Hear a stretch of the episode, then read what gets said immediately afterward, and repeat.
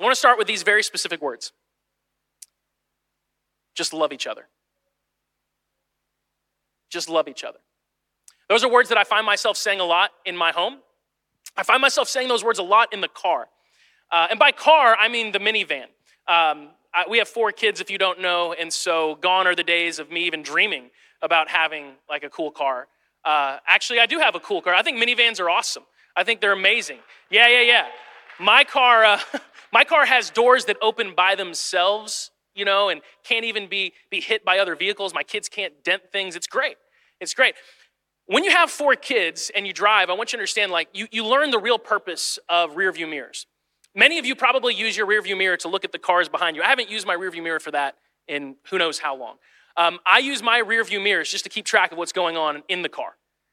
And, and so sometimes it's really sweet. Sometimes I'll hear one of my kids singing, or I'll just see them doing something, and I'll kind of like at a, you know, at a stoplight or something, just sort of adjust the mirror to watch them for a moment and just sort of be filled with appreciation and love for my kids and be like, wow, that's amazing. I want to remember this. One time I watched my daughter Lily uh, asleep, but simultaneously eating Cheetos. Um, and I was watching number one, like, do I need to like get involved here? You know what I mean? Take the Cheetos away. But it was just, she was asleep. She had been eating Cheetos, and in her sleep, she's just like, puts them to her mouth, and then they would fall. And she was, it was great. That was a rearview mirror moment. It was awesome. Very often, I am I'm looking through the rearview mirror and I'm providing correction to my children as well. And those of you who've had kids, you know this, where the rearview mirror is kind of like your ability just to like fixate on one of your kids. And as a child, I remember those moments where I'm like locked eyes with my dad. I'm in the back seat, he's in the front, and I'm just seeing his eyes in the rearview mirror, and I'm like, oh, okay, this is happening. I do that a lot. Like I'll I'll turn and be like, hey, what, what are you doing? You guys, you gotta stop that. You gotta stop that. And very often I'm, I'm, settling disputes because with four kids in a car, there is never agreement about anything. Not the drive through that we're gonna go through. There's, there's never 100% agreement about that, unless it's maybe ice cream. But even then, it's like, which ice cream place do we wanna go to? Everyone's got an opinion, and, and four of them never line up. It might be the music that we're gonna listen to. It might be whether or not we want the air blowing from the top or from the floor. One of my kids hates it to feel air blowing in their face. And they're just like, no. And the other kids are like, no, it's horrible when it's from. It's like, no matter what what choices we could make in the car, there's always disagreement. And so I'm frequently looking through the rearview mirror at my kids and just saying, guys, just love each other. Just love each other.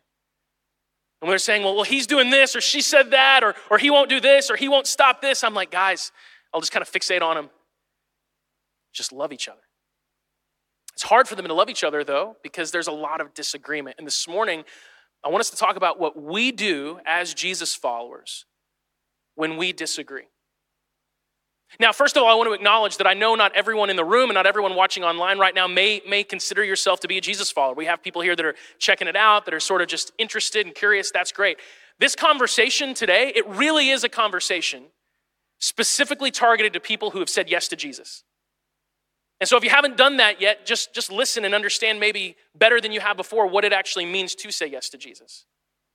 But this morning, I want us to talk, all of us who have said yes to, to Jesus Christ in our lives, what do we do when we don't agree? Because I don't know if you've noticed this or not in 2020.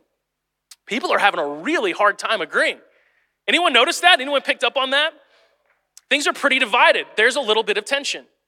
And you know that because there's probably never been a time in your life, or at least in most of our lifetimes, where you've maybe been as, as nervous or uncertain about saying something, about sharing an opinion around people. Like, I don't know where they stand on this, and I don't know what they're going to respond to with that. It's, it's, it's like in the air, it's palpable.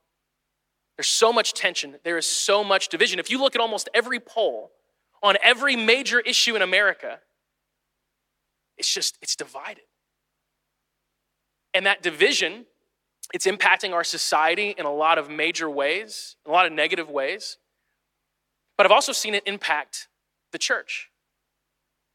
I've seen that, that division find its way into the church and in our nation. And it's something that we absolutely have to guard against. Like we have to guard against this with an intentionality that we, we utilize for, for very few things. We have to be that focused to make sure that we don't become divided. We can't become divided. What do we do when we disagree? One of the things I love about our church, specifically this church, is that we're a very diverse church. And we're diverse in the ways that our culture values. We're diverse in terms of race and age and gender and all those things on our staff, on our team, all of our, our people. That's great. But we're also diverse in, in some ways that our culture doesn't really value that much. We are very diverse in thought. We're very diverse in opinion. This may come as a shock to many of you, but sitting around you are people who are going to vote for the person that you're not going to vote for. And some of you are like, no, there's just no way. But that's, that's true. There's a lot of diversity of, of opinion and thought, as there should be. That's not a bad thing. But that's going to lead to disagreement. What, what do we do when those disagreements that we see happening in our culture happen in here? How do we approach that? How do we handle that? That's what I want us to talk about this morning because this is vital, this is crucial, this is core. What do we do? And the answer, I'm going to spoil it like early on. And then we're going to, we're going to figure out how to walk this out. Just love each other. Jesus, in John 15, verses 9 through 17, says, I have loved you even as the Father has loved me. Remain in my love. That's an interesting statement, right? Remain in my love. It's almost as if we can choose in certain moments to like sidestep it. He says, No, no, remain in my love. Cling to it. Hold on to it. When you obey my commandments, you remain in my love, just as I obey my Father's commandments and I remain in his love. I've told you these things so that you will be filled with my joy. Yes, your joy will overflow. If, if any of us watching, listening in the room, online are, are needing more joy in our lives, here's the answer. Apparently, if we do what Jesus says to do here, we will overflow with joy. And he says, This is my commandment love each other in the same way that I have loved you. There is no greater love than to lay down one's life for one's friends. You're my friends if you do what I command. I no longer call you slaves because a master doesn't confide in his slaves. Now you're my friends. Since I've told you everything the Father told me, you didn't choose me, I chose you. I appointed you to go and produce lasting fruit so that the Father will give you whatever you ask for using my name, and this is my command love one another. Just love each other. Jesus said this to his disciples. And one of the things that's very easy to, to glance over or to just forget about is the fact that the disciples were a very diverse group of people. They were not all like minded people. And you see that when you read the story of Jesus and you see how many arguments the disciples get in. Amen. Right? you see that. They're prone to jealousy, they're prone to infighting and arguments because they weren't, they weren't like minded people much of the time. They didn't all have the same opinions. They didn't all have the same viewpoints. In fact, some of them were about as opposite as opposite could be. Let me give you an example. I want to read the, the list of the disciples in Matthew chapter 10. Verses 2 through 4 says, Here are the names of the 12 apostles, those 12 being the, the core disciples of Jesus. First, Simon, also called Peter. Then Andrew, Peter's brother. James, the son of Zebedee. John, James's brother. Philip, Bartholomew, Thomas. Matthew, the tax collector. James, the son of Alphaeus. Thaddeus, Simon the zealot and Judas Iscariot, who later betrayed him. Now, some of these guys we know a lot about because we have lots of stories where we see them talking, like Peter, for example. He's always talking. We have a really good read on who Peter is. In fact, we have whole books of the New Testament, letters that Peter himself wrote.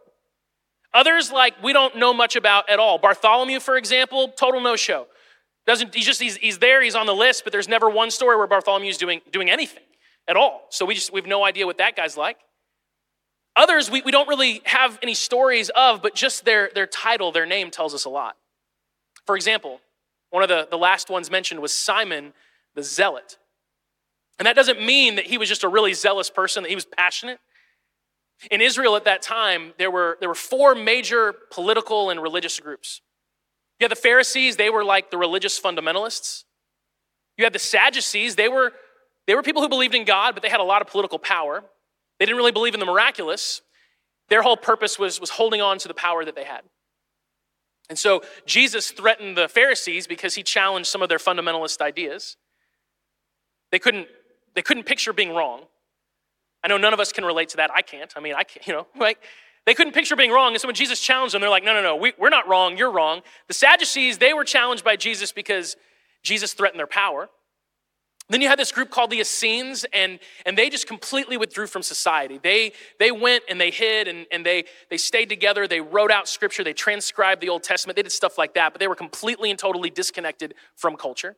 And then you had this fourth group called the Zealots, and they were revolutionaries. They were the resistance. They were a group that really got started right about the exact same time Jesus was born. Their founder was a man named Judas of Galilee from the exact same area that Jesus was from. And he had led this insurrection against Rome, and it, it didn't go well. Those things tended to not go well. When you, when you went against Rome, you usually lost. And, and it created a, a ton of conflict in their, in their area, in their region. But, but even though Rome defeated Judas and the Zealots, the Zealot movement continued. And it really grew in popularity. The Zealots were all about the violent overthrow of the Roman government. Whatever it took to overthrow Rome, they were willing to do it. In fact, there was this branch of Zealots that were called the Sicarii and, and that word meant dagger men. And they were called that because they would carry daggers with them, and, and if they had an opportunity to assassinate a Roman officer in public, they would do it. The most famous story of, of the Zealots actually has to do with the whole fall of Jerusalem. In about AD 66, the Zealots had another uprising. They actually defeated a Roman garrison. And so they thought they had won, and, and there was great popularity among the people with them because the, the general people wanted Rome gone. And so they're like, okay, maybe this is happening, but then Rome responded in force. And Rome sent a, a massive, massive army, defeated about 100,000 Israelites. Everyone flees to Jerusalem. And the good thing about Jerusalem is that it was a well fortified city. It would take a long time for, for even Rome to besiege that city. And they had years' worth of supplies of food stored in Jerusalem.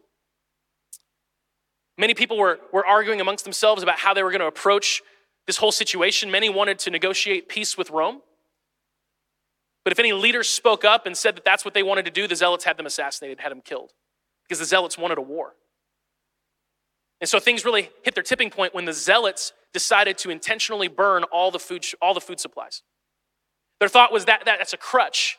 And as long as the people have that, they're not going to fight Rome because we need to fight Rome. And so if we take that away, then people won't have an excuse and they'll actually fight. And they did that, and it was disastrous. People starved.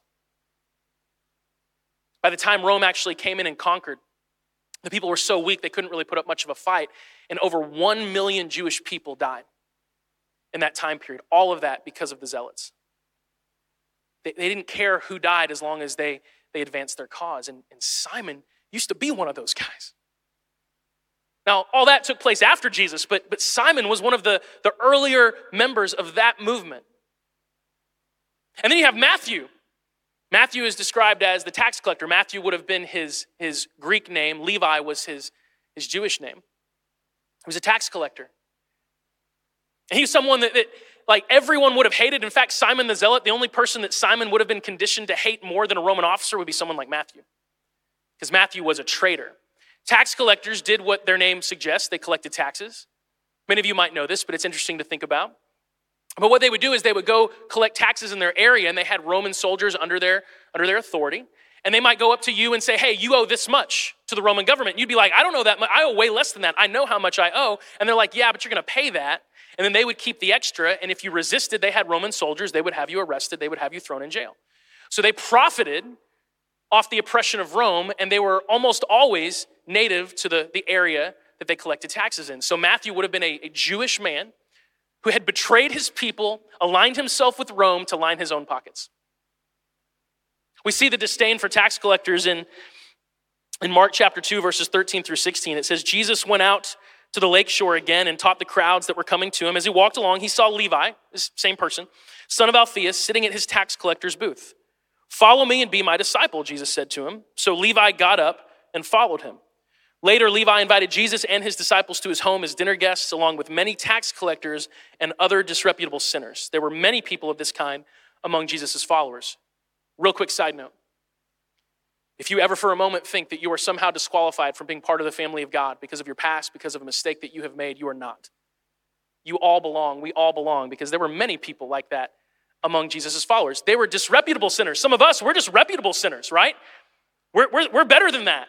No, we all belong. We all belong. But I love the fact in this moment, well, I'll keep reading real quick. But when the teachers of religious law, who were Pharisees, saw him eating with tax collectors and other sinners, they asked his disciples, Why does he eat with such scum? I love that in both instances, the tax collectors, whoa, there we go. Someone's turning lights on. they, don't, they don't know that. They're going to come out of that storage room and, and be real surprised. Um, I love the fact that in both of those instances, the tax collectors are listed in their own category. Right? It's not like, like a, a bunch of sinners that included tax collectors, it was tax collectors and then other sinners. They are, they are special, they're their own category of bad because they were traitors, because their greed led them to betray their own people.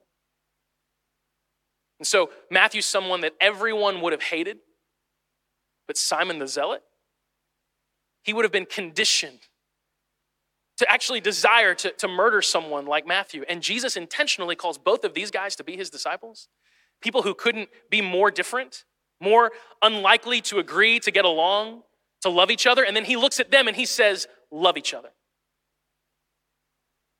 When Jesus commanded his disciples to love each other, he understood that that would not be easy. He knew what he was doing. He understood that that would mean they would have to set differences aside. And yet he commanded them to anyway. We see this multiple times in the Gospels.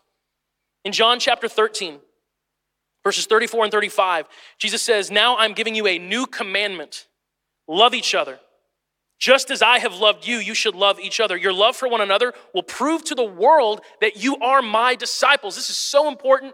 It's so vital for us to understand that the proof to the world that we belong to Jesus is our love for each other. It's our love for each other. I'm not saying, yeah, it, it's, it, look, we should love the world. We should love everyone in the world, absolutely. We should love all people. But what Jesus is saying is that it's actually our love for one another, not, not the purity of our lives, that's important, absolutely, that honors God. But Jesus doesn't say that's what's going to prove to the world that you belong to me, the things that you abstain from. He says, no, it's the way you love each other. The way you treat one another, that's the proof to the world that you're my disciples. In John chapter 17, which by the way, if you've never read, I would challenge you, just read John 17 today. It's one of the most powerful chapters of scripture that we have. It's Jesus praying for us, Jesus praying for you, and just laying out to the Father his desire for his people who come after him.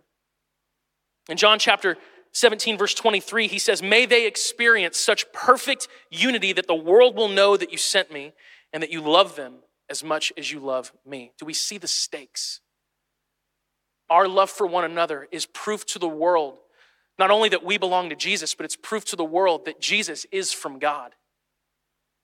And so, if the world looks and sees a church just as divided as it is, what's it supposed to do?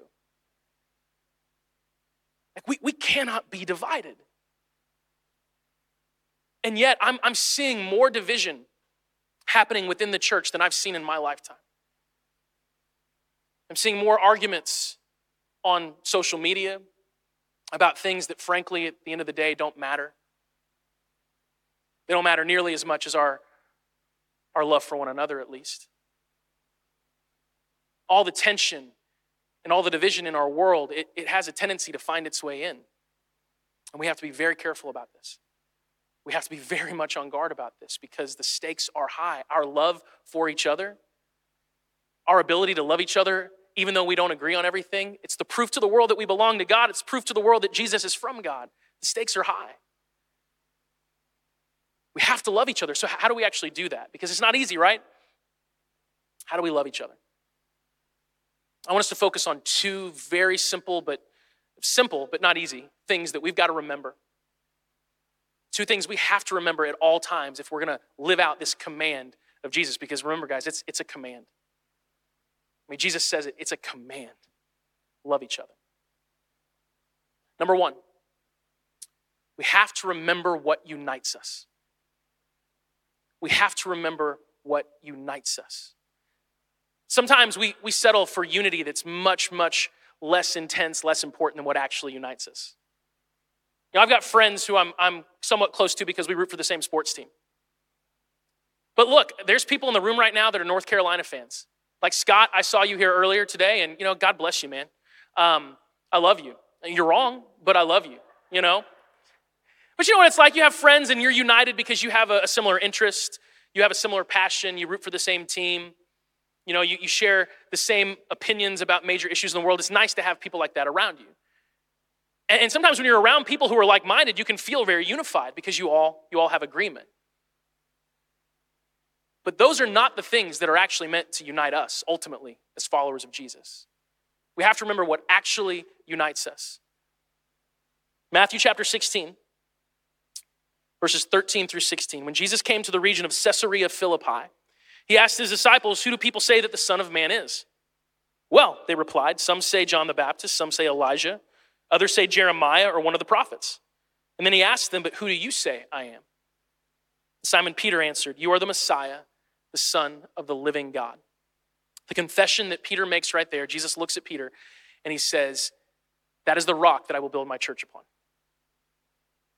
The confession that Jesus Christ is Lord and he's a Messiah. Now, now a little bit of context. Very interesting where Jesus chose to ask this question to his followers.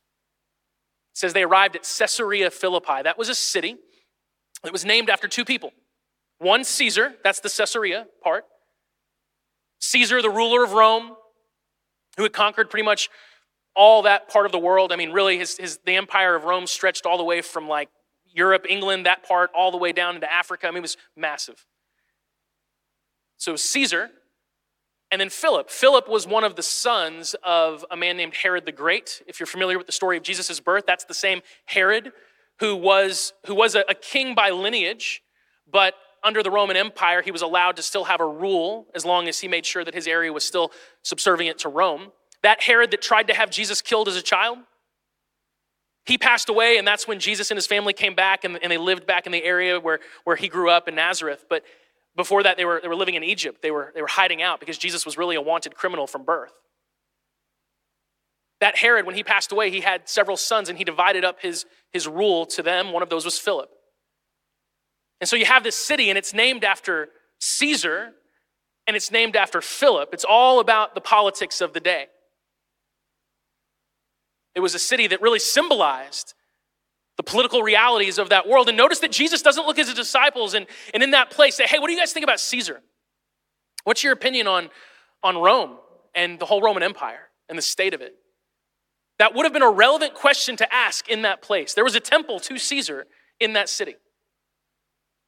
But Jesus didn't ask that. He could have looked at his disciples and said, Hey, what do you guys think of Philip? What do you think of Herod the Great and his family and how they represent Israel and its people? That would have been a relevant question for Jesus to ask at that place because Caesarea Philippi was symbolic of the politics of the day. But Jesus didn't ask that question. He says, What do you guys think about me? Who do you say that I am? Let me just say this with clarity.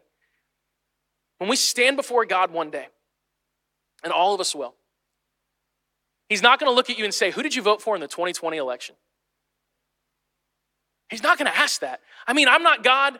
I don't know. Maybe he could ask that. He has that prerogative. I just, I don't think so. I don't get any indication from Scripture that that's going to be on the top of his mind. He's not going to ask what your opinion is on whatever the, the, the hot button issue of the day is, but he is going to ask, Who do you say I am? And the confession that Jesus Christ is Lord, that He is King, that He is God, that unites us. That's what makes us brothers and sisters.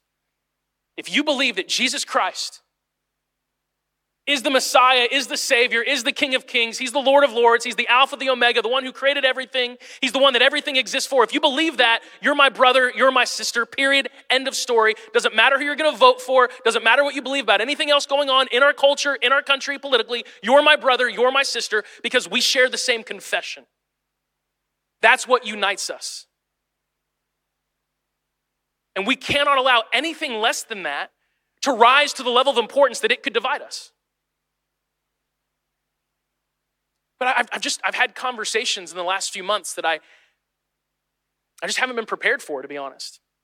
And I'm seeing these divisions creep their way in and they, they have to go. I had a gentleman that I, I had a phone call with a few months ago, someone I love very much, great guy, and I, I really look forward to hanging out with him again. And the reason I called him was because I had heard he was really frustrated with, with the church. And by the way, I'm frustrated with the church sometimes, like our church. There's things I want to change. Like if any of us on staff will tell you that we are aware that there's opportunities all the time. That's why we work so hard. But I heard he was frustrated and I wanted to call him and talk to him because I love him. And I asked him, man, I hear you're frustrated. Talk to me. And, and he went on this, this long spiel, about 15 minutes, and it was all about the politics of our day. And he touched on about everything you could imagine and his opinions on the state of America and where we're at politically and what's going on in our country and all this stuff. And when he was done, I said, Man, that's really interesting. And I actually agreed with much of what he said, not all of it, but a lot of it. And I just said, What does that have to do with our church? And he paused for a second because it was like he hadn't processed. It was so intertwined in his mind. And he was like, Well, I, I guess I just wish you would talk more about politics from the stage.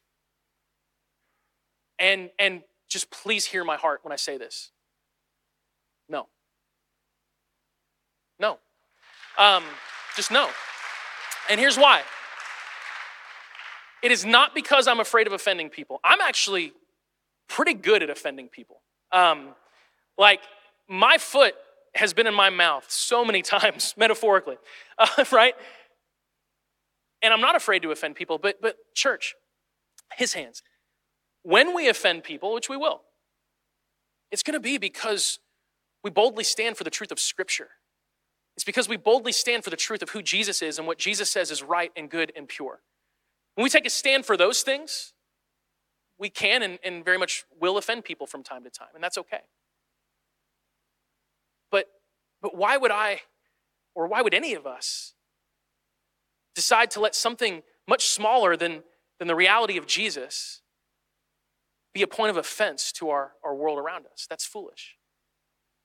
Great example of that would be if you read the book of Acts, when, when Paul lands in Athens, he's like offended.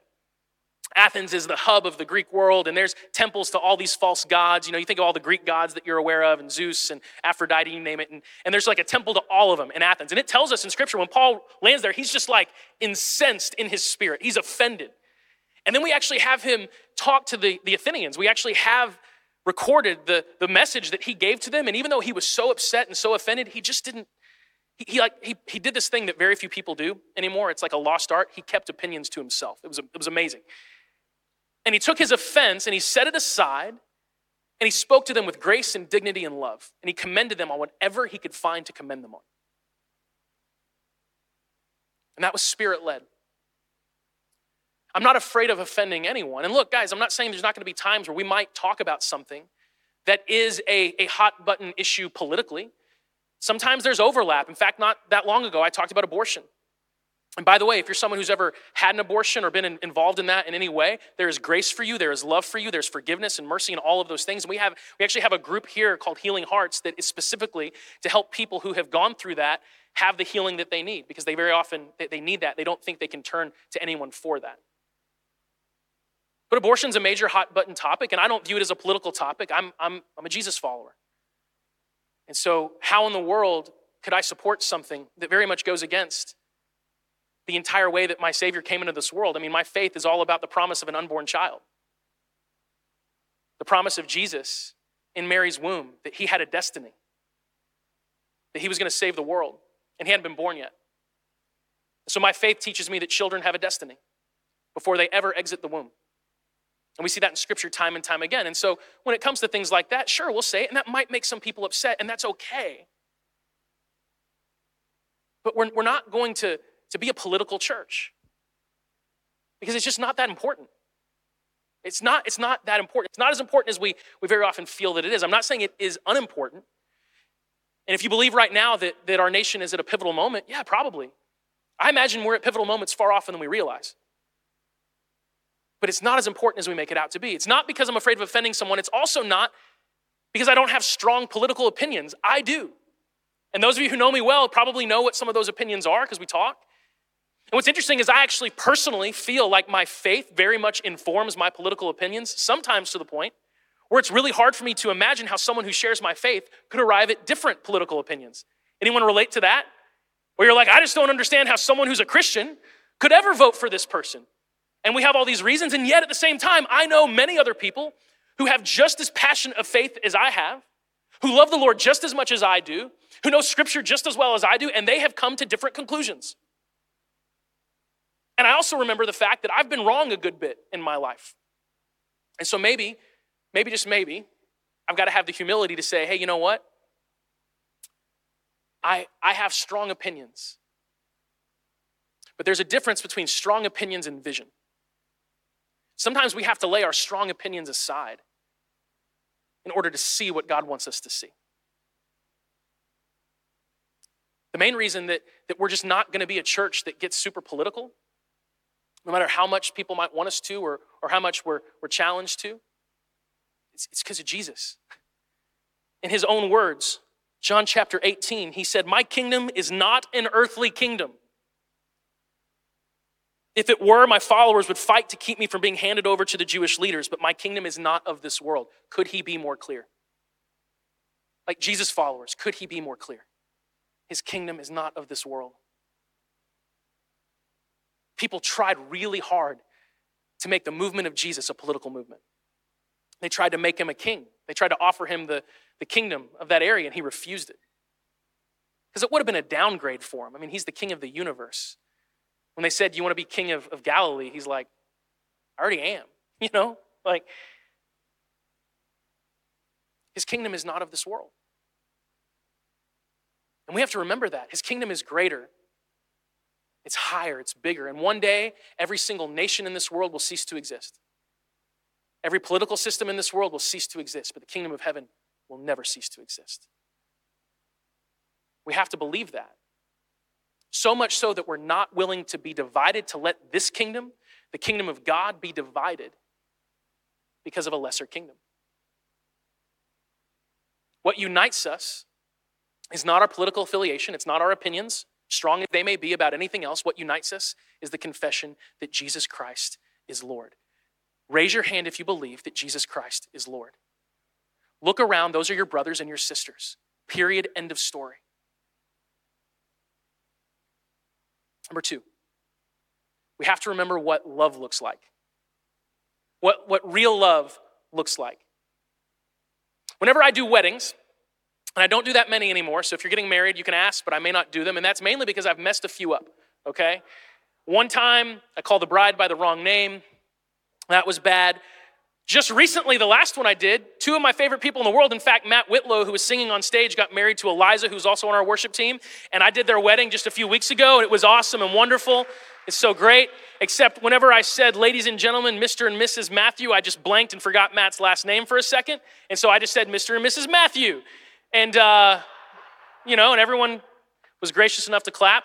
Um, so I've, I've messed a few weddings up. The biggest one I messed up was the one I forgot to go to, but that was a different story. Um, just calendars, right, Fred? Calendars? I didn't write it down. I'm like, yeah, I'll be there. And then I got a call from a lady who seemed very concerned. And she's like, Justin, are you here? I was like, who is this? Oh, you're getting married right now, and I'm not there and I'm not going to be because I'm an hour and a half away. I was, it was horrible. I was really bad. They went to church here. I don't know if they do anymore. Um, and I understand. I understand. I would probably leave too. Um, I get it. So no, I don't do many weddings anymore. But when I do weddings, it's amazing how often people want they want me to read 1 Corinthians 13. You know, the classic love scripture. And I'm always like, "Are you sure?" Like cuz you you do know that that's not talking about romance, right? That's not talking about like you're the most beautiful, amazing person in the world. Like it's not, it's, it's a different kind of love. And when we can read it, I would love to read it at every wedding. Just know that this is not warm, fuzzy love. This is a whole different kind of love that you cannot practice apart from the Holy Spirit. But we want to we want to remember what love looks like. If we're going to be united, we have to remember what unites us and remember what love looks like. So I'm going to read this. 1 Corinthians 13, 3 through 7. I'm actually going to read it in the message version, and the reason why is because uh, sometimes we hear scriptures that we've heard so many times that it just sort of, we go automatic in our brains, and seeing just different wording can kind of make it new again. And I think the message version of this is really good. If I give everything I own to the poor, and even go to the stake to be burned as a martyr, but I don't love, I've gotten nowhere. So no matter what I say, what I believe, and what I do, I'm bankrupt without love. And this love, it's talking about uh, in the Greek, it's agape, it's the love of God, really. Love never gives up. Love cares more for others than for self. Love doesn't want what it doesn't have. Love doesn't strut, doesn't have a swelled head, doesn't force itself on others. It is, it's not always me first. Love doesn't fly off the handle. It doesn't keep score of the sins of others. It doesn't revel when others grovel. It takes pleasure in the flowering of truth, puts up with anything. Trusts God always, always looks for the best, never looks back, but keeps going to the end.